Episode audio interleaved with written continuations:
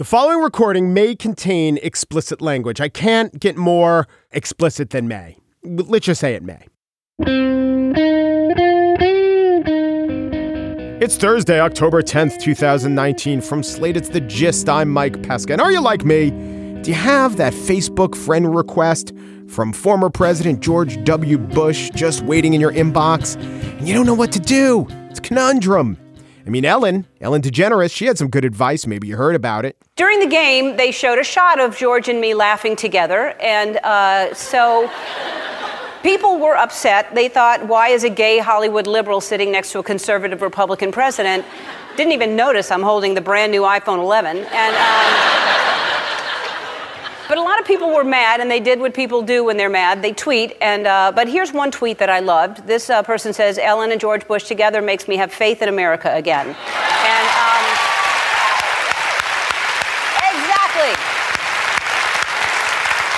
Here's the thing. I'm friends with George Bush. In fact, I'm friends with a lot of people who don't share the same beliefs that I have. And from this apparently non controversial opinion, you'll never guess what arose. It was controversy. Mark Ruffalo, doe eyed Hulk, tweeted, Sorry, until George W. Bush is brought to justice for the crimes of the Iraq War, including American led torture, Iraqi deaths and displacement, and the deep scars, emotional and otherwise, inflicted on our military that served his folly, we can't even begin to talk about kindness. That got 380,000 likes. Somewhere, Dick Cheney is sadly taking out his birthday invite list and crossing off Mark Ruffalo. Damn, he's thinking it'll have to be Ferrigno again. What this debate, that it became a debate, what it tells us is less than the stated premise. The stated premise being be nice to people, even people you disagree with. And it tells us more about the limits of analogizing our own experience from the experience of celebrities. Now, we've always had celebrities, but now they're omnipresent, and more than any other time in human history, they dominate the conversation, they dominate the discourse, they define the terms. But this debate is very hard if it starts from the level of celebrity to take it down to the level of regular human. Here's what I mean everyone who agreed with Ellen went through this mental process.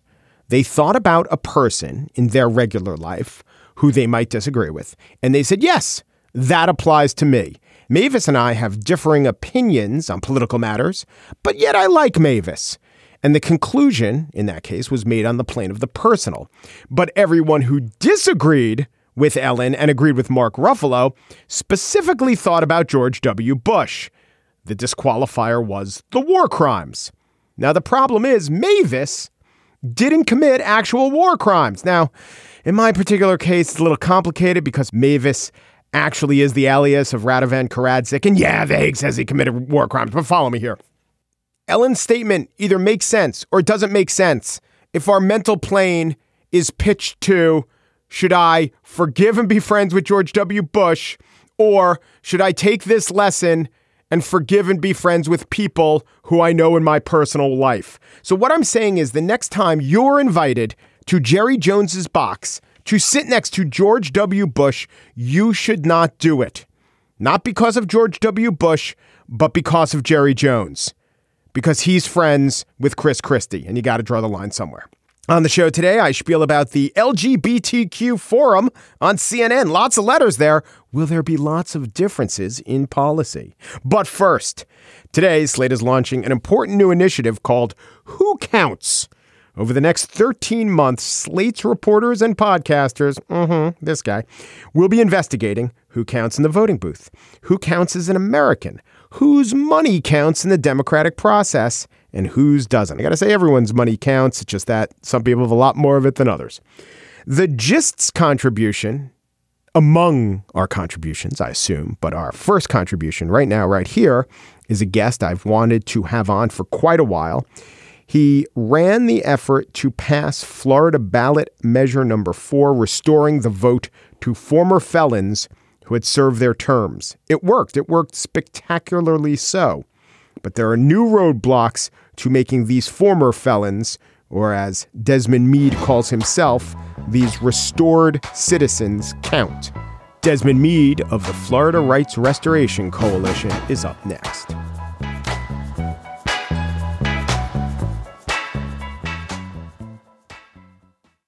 Desmond Meade is the president of the Florida Rights Restoration Coalition, which was founded by the Florida ACLU for former felons, or as Desmond calls himself and others, returning citizens.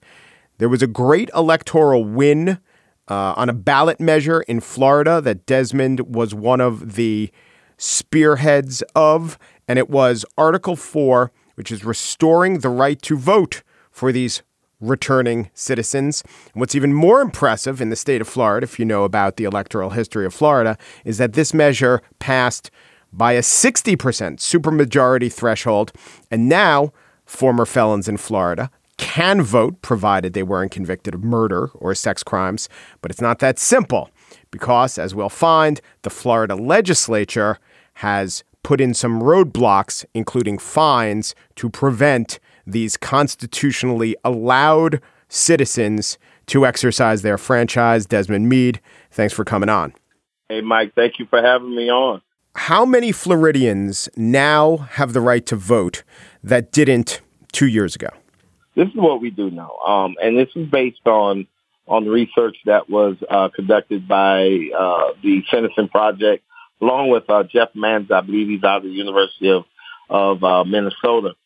We believe that, uh, especially in context of, uh, of, of fines and fees provisions, that there are about at least 840,000 Floridians who are not impacted by the fines and fees who are eligible to register to vote right now as we speak. Mm-hmm. But let me let me be very clear though.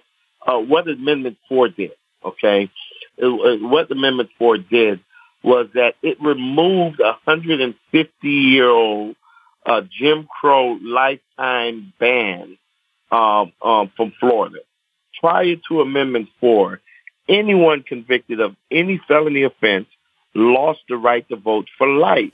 Mm. And the only pathway or the only way a person could regain that right to vote was through the governor. And the governor didn't have to restore anyone's rights.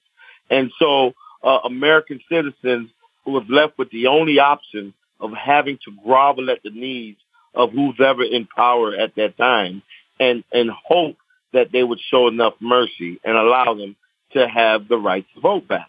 What were the demographics, uh, the gender and racial demographics of those who were affected by the disenfranchisement laws? You know, a lot of times, you know, when folks talk about felon disenfranchisement, uh, it's typically a black face that's attached to it.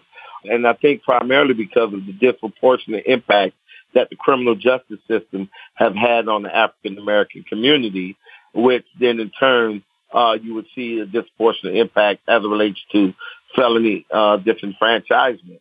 But the, here are the real numbers. You know, um, at the time it was 1.68 million Floridians who could not vote because of a prior felony conviction.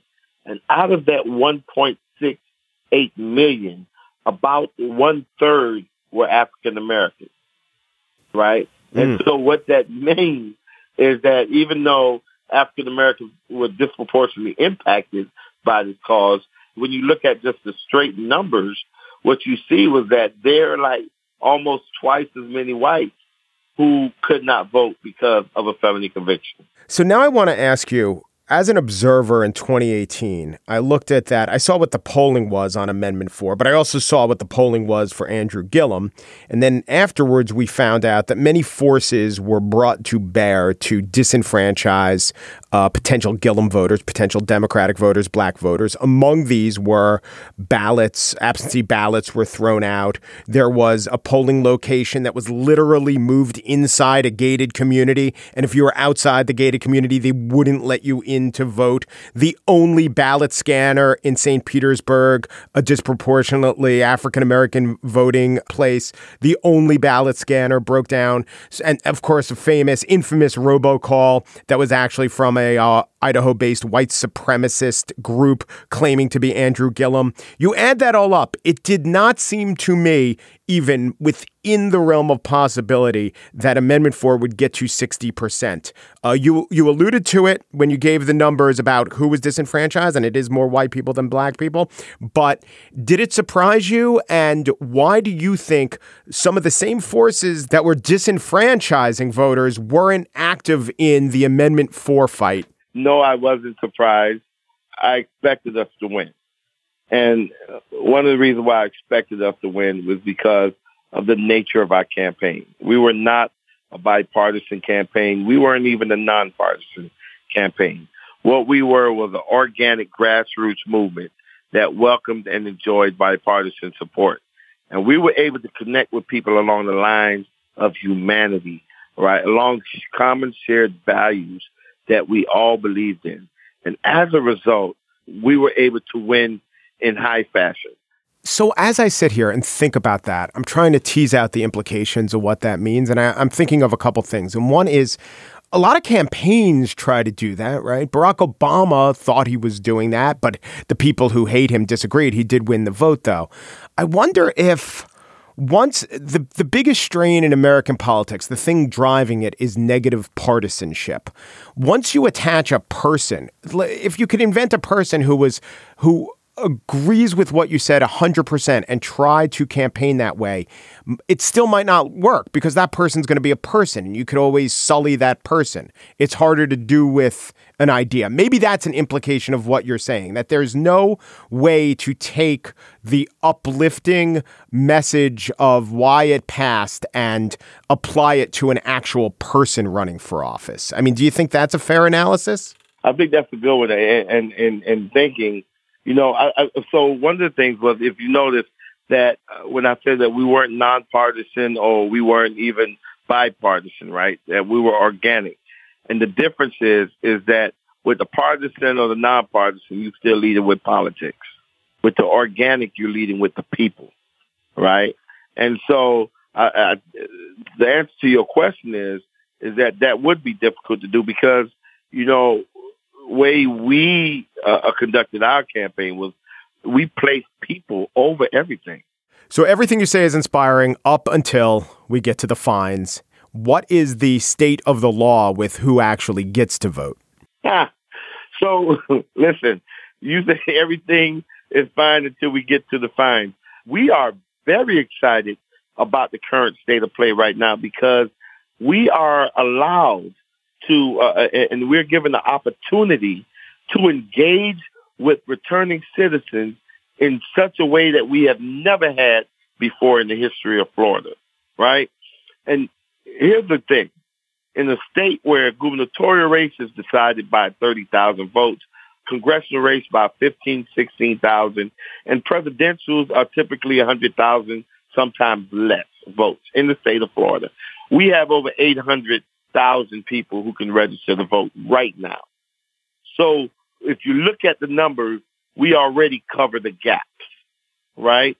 But then there's another 560,000 which this legislation allows us to go to the courts and use the court to remove those financial barriers so they too can also register to vote. Mm-hmm. So now we have an opportunity to engage with people who maybe traditionally would not be uh, enthusiastic about about civic engagement, but now have an opportunity to have their voice heard. So there is a federal hearing going on right now about the mess, though, created by the uh, legislators' bill making former felons pay their fines. What's the state of that? Well, there was so. Let, let me be very clear. There was uh, always some financial obligations that was attached to completion of sentence. Mm-hmm. So the, the real debate uh, uh, uh, and, and a lot of folks have lost sight of was about what constituted completion of sentence. Because Amendment 4 created three conditions that one had to meet before it could trigger the right to vote. And those three conditions were, number one, couldn't be convicted of murder. Number two, couldn't be convicted of a felony sexual offense. And number three, they must have fully completed the sentence as ordered by a judge along with paying restitution. The debate is, is what constitutes a completion of sentence. right? And does it include financial obligations? And if it does, what are those financial obligations? Now, the Florida clerks and controllers put out a report that said over a billion dollars in felony fines were issued between 2013 and 2018, and less than 20% of that money was paid back. So if you do the math about the million enfranchised people and the billion dollars worth of fines, it could be, you know, that's a thousand dollars a person. That's that's quite a steep hurdle. Nah, but see, the problem is, is that that creates a bad illusion. So let's talk about for instance, Orange County, right, where you have, you may have, and, and this is a rough guesstimate. What we do know is that majority of the money or the money that's owed to the court system, the overwhelming majority of it is owed in restitution. And we know that, like, for instance, in, in a lot of these counties, that restitution only accounts for 4% of the cases. And so, and like, for instance, in Orange County, where 4% of the cases are restitution, what we find is there's $922 million that's owed. And guess who owes that? Know, 99% of that money is owed by white men. And then the average uh, white person owes about 82000 But when you look at the average black person, it owes about three, four hundred dollars. Now, the reason why I say those numbers, because it's very important to understand, because when we look at the reality of it, you can have 10 poor people or or whatever that have some low level offenses that they're convicted of. Yeah. Nine times out of ten, they're not even getting any. There's no restitution. And if there's a fine, say it's a five hundred dollar fine, right? But then you will have one person, John, the yeah. banker from Wells Fargo, uh-huh. who just got convicted of embezzling forty million dollars. So you're saying to- you're saying Tony Montana is throwing off the average. There you that's what I'm saying. Yeah. And the Tony Montana is not the typical crime that he's committing. It's right. mainly a white collar crime. Your organization is running a uh, fund and the fundraising goal is 2.7 and so far you've raised only 9%, 255. If you get the 2.7, you know, what do you have any thumbnail percent of or number of people that you will re-enfranchise or enfranchise with that amount of money? That is a great question. And what we do know, for instance, I can tell you that in certain counties where you have individuals that might owe $257, right, and that seems to be the medium, mm-hmm. right, then there's a certain amount of people that we can get with the uh, the three million. Well, I think it's three million dollars. That's our goal. But what we're doing is that we're looking to even help subsidize. And so what that means is that if, if someone, you know, have a bill of uh, five hundred dollars and, and, and say they can come up with two hundred fifty, then we'll cover that two fifty. Mm-hmm. You know, if they can't if they can't cover that two fifty, then maybe it's a case where we do take the five hundred. It's really on a case by case basis. We are rolling this thing out in November next month. We're actually launching a statewide tour throughout every part of Florida. We're going to be stopping and helping people pay their fines. We're going to be stopping and helping people um, appear before the courts to get their sentence modified, uh, and we're going to be registering people to vote. So the last thing I'll do is, as I thank you, is to say that this is a uh, by means of disclosure and by means of endorsement. On August 9th, so that's many months ago, when I first heard about this, I tweeted, I've never knowingly donated to a politician, but I would, as laid out by my colleague Ben Mathis Lilley, who wrote about your efforts, I would donate to pay off the fines accrued by Florida ex felons. Sorry, I used that term, but I did, which keep them from voting. And in fact, I did, and I linked to it because it does seem to me that if you want to affect some sort of change and some sort of justice. There are a lot of really roundabout political donations that maybe if I give to this candidate, maybe they'll use it for the right TV ad and maybe that will correctly influence the state. Or you could just give directly to people in Florida to let them vote, people who should be able to vote. It seems like as big a political non brainer in terms of doing what's right and having an impact as I could think of. So that's an endorsement and a disclosure. Well, I tell you what, I really do appreciate that. And I know that there's tons of people in, in the state of Florida that that appreciate that the thinking that went behind that and your donation. I get fifty I really bucks. do, so and let's I not let's not name a plaque after me yet. You know, let's not let's not let's not put a plaque on a bench after me just yet. Yeah. But wait, we'll, we'll start getting your measurements for a bus. You know. Yeah, please, Um, please. but no, but seriously, um, I believe that there is no greater investment than an investment in people, right? The people, and and you know, political candidates they're fine and dandy, but at the end of the day, they're just an individual. You know, on election night, uh, November 2018, we showed that the people are more powerful, right?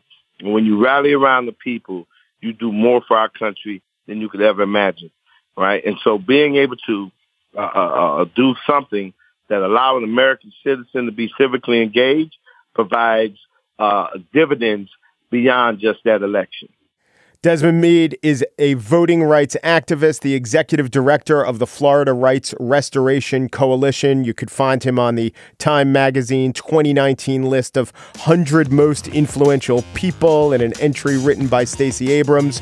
Great to talk to you, Desmond. All right. Thank you so much, man.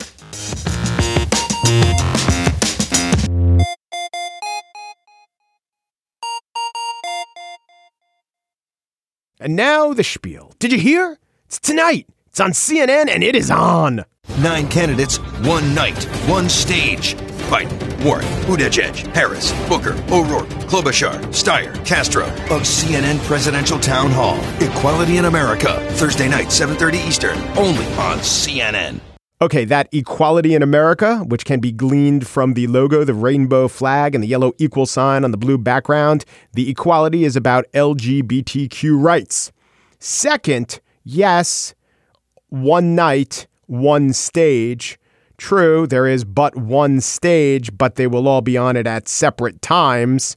The DNC mandates that if more than one candidate is on a stage at once, it counts as a debate, and only the DNC can conduct debates. So I would say that's kind of misleading. Third thing for an LGBTQ event, that uh, announcer guy's kind of aggro, right? Kind of heteronormative. Just saying.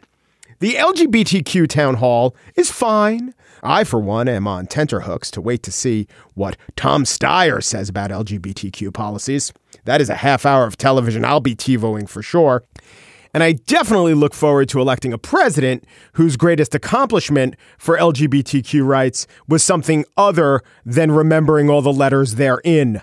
As your president, I will do everything in my power to protect our LGBTQ citizens from the violence and oppression of a hateful foreign ideology. Believe me. As far as the hateful domestic ideology, Trump has embodied it. He has attempted to drum trans people out of the military. He has made it harder for gay couples to adopt. He granted waivers or is trying to grant waivers for any company that contracts with the federal government that wants to discriminate against gay people because of, quote, religious beliefs.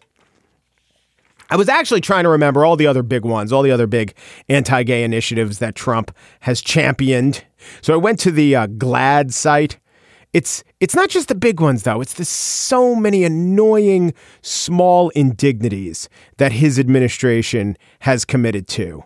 So uh, a few months ago, they announced a new policy stating transgender Americans would not be guaranteed health care protections under the ACA. That was great. Same day, they announced plans to implement a new policy which would allow adoption agencies to deny LGBTQ couples the ability to adopt based on religious exemptions, doing the Lord's work there. A couple weeks later, the Trump administration denied all U.S. embassy buildings from flying the historic LGBTQ pride flag on embassy flagpoles in honor of LGBTQ Pride Month. And just a few days ago, CNN reported that the Federal Highway Administration sent a letter to members of the Ames, Iowa City Council asking the city to remove pro LGBTQ themed crosswalks, citing so called federal traffic control standards. You know, someone should tell Trump that the rainbow crosswalk is a lot better than the usual one because you realize the usual one, the black and white one, is half black, right? So maybe he'll come off that stance. Any alternative to Trump is a lot better. And there seems to be no Democratic candidate who wouldn't be, to my mind, excellent on LGBTQ issues. I do note that Andrew Yang and Bernie Sanders are skipping this forum. They claim scheduling issues, which would be acceptable in Sanders' case. Understandable, he's getting over a heart attack. But last month in Iowa, there was another gay rights forum, and guess who the only two big candidates who skipped that one were? Yang and Bernie. Hmm. So this CNN forum, or maybe more, the, just the prominence of these issues, have prompted a few of the candidates to issue plans. Guess who did a big one? Elizabeth Warren. She has a plan for that. Here was Vox's headline about her plans and Pete Buttigieg's plan. LGBTQ rights hang in the balance at the Supreme Court. Elizabeth Warren and Pete Buttigieg just released plans to defend them. Subhead The plans include major anti discrimination legislation, but not a promise to decriminalize sex work. All right, I shall now read verbatim from Elizabeth Warren's plan. I'm also open to decriminalizing sex work. Sex workers, like all workers, deserve autonomy and are particularly vulnerable to physical and financial abuse and hardship. I guess that being open to it was not pure or committed enough for Vox. Buttigieg, on the other hand, has an 18 page plan called Becoming Whole, a new era for LGBTQ plus Americans. He makes every pledge I have ever considered in support of the LGBTQ community, along with several others I hadn't even thought of. So, some of the things that I considered are to pass the Equality Act, no discrimination, and to ensure that every federal agency identifies discrimination against queer people and vigorously uses all available tools to stop it. Thought of that, but he goes further. Expand the representation of LGBTQ plus people and history in our national park system. Sure, why not? Name San Francisco's Black Cat Tavern a national monument you have to say my research indicates that the Black Cat Tavern is in LA in the Black Cat Cafe or Bar. That was the famous gay rights location in San Francisco, hasn't been open since 1963. You have to understand a lot of the Buttigieg speak to really understand the plan, like take this part. Advance initiatives that support LGBTQ plus owned businesses and entrepreneurs. Pete's Walker Lewis initiative, part of his Douglass plan, aims to triple the number of entrepreneurs from underrepresented backgrounds within 10 years. The Douglas Plan? He's naming plans after Hannah Gadsby's new routine? No, no, no, no. Here is the translation. That's why I've put together the Douglass Plan. The Douglass Plan aims to provide the scale and scope that is necessary for true nationwide restorative justice. All right, still doesn't tell us who Douglas is. It's Frederick Douglass. And who's the Walker Lewis there? Oh, black business pioneers, Madam C.J. Walker and Reginald Lewis. By the way, crazy fact about America's first black female millionaire and first African American to build a billion dollar company. They died at 51 and 50, respectively. Wow. But guess what? This isn't depressing facts about African American entrepreneurs. It's uplifting policies for the LGBTQ community. And I've got to say that the Democratic candidates, all of them, get an A to A plus from me. Your mileage may vary. Maybe you were among the voters who faults Elizabeth Warren for being open to, but not promising to, decriminalize sex work. Damn it, I want a candidate who promises things beyond the power of the presidency. Oh, really? You want that candidate? Because I demand that candidate, therefore I am the puristist. What is the tension, though? Why am I bringing this up? You may want to know. Well, because I was thinking about statements like this. This was Mike Murphy from the political Hacks on Tap podcast. The big question, this is where I really agree with you, is right now the Democratic. That, uh, finally. Yeah, uh, the Democrats are, are arguing like the biggest problem they've got is to find a candidate who can take Alameda County and San Francisco up to 89% from 87. if they don't start cracking the kind of voters that they send the message to that we hate you, which is non-college educated, white men and women who are swinging hammers in places like Detroit, Michigan, where I came from, the distribution of it, they can run it up, they can win by 3.3 million. They can add 400,000 to Hillary's number and still lose. So the question is, will they understand that what makes them feel good about them, primary voter narcissism, and hoping, well, we, we got a new song here, we got will.i.am is back. Uh, that's not enough. They got to get into Trump land and trim them, and I think it is possible. Yes, Murphy's a Republican, and also, yes, I favor all these policies the candidates will be talking about tonight. But CNN has had only one themed town hall, and that was about the environment. Then, before we get to foreign policy, the military, deindustrialization, we're going to LGBTQ rights. Okay, look, I know there's a year before the election, but it's not always easy to get all the candidates, all the candidates except Yang and Bernie, on the same stage. Well, not the same stage, but at least on one stage on the same night. I have looked at many years worth of polls about what issues Americans think are the most important issues, and I have never seen LGBTQ issues. It doesn't mean they're not important, but it means if candidates, Democratic candidates, want to talk to and appeal to the voters who might make them president, there are many, many other things that the voters are saying are higher priority. Now, it can be true, it is true that LGBTQ issues aren't the top priority. But it can also be true and is true that it is correct and proper for our candidates to have good policies and stances on LGBTQ issues. But I do think that you have only so many nights to focus the voters on issues, to occupy the candidates on issues, and which issues you talk about matter. I don't think that CNN is going to have time, and I don't think they're going to have access to all these candidates to talk about opioids, to talk about jobs, to talk about foreign wars. I don't think they're going to have town halls on all those things. And the order of what you talk about does say something about the priorities of the party. I do want to be clear. Please don't mistake what I'm saying. I think LGBTQ issues are really important.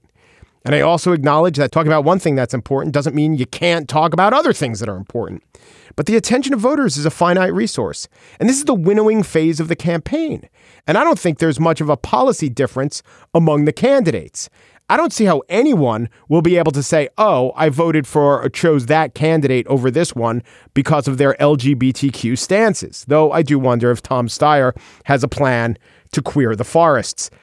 Anyway, tonight I will be immersed in gay content, but not on CNN, on ESPN. It is the last game of the WNBA Finals.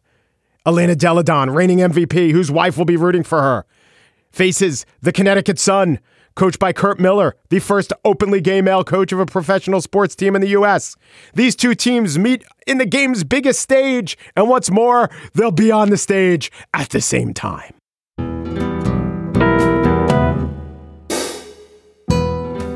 And that's it for today's show. Daniel Schroeder doesn't favor the term ex Georgian, he prefers restored guy who speaks at a normal rate. Christina Djossa, another producer of The Gist. Did I mention that's what Daniel does? That's why I was talking about him. Anyway, Christina Djossa rejects the term ex Sailor Moon fanatic. She prefers the term current Sailor Moon fanatic. The Gist. You know, I would be friends with George W. Bush just to see what clever nickname he'd give me. Pesky. I bet he'd call me Pesky. Hey, Pesky. Umperu Deperu Duperu. And thanks for listening.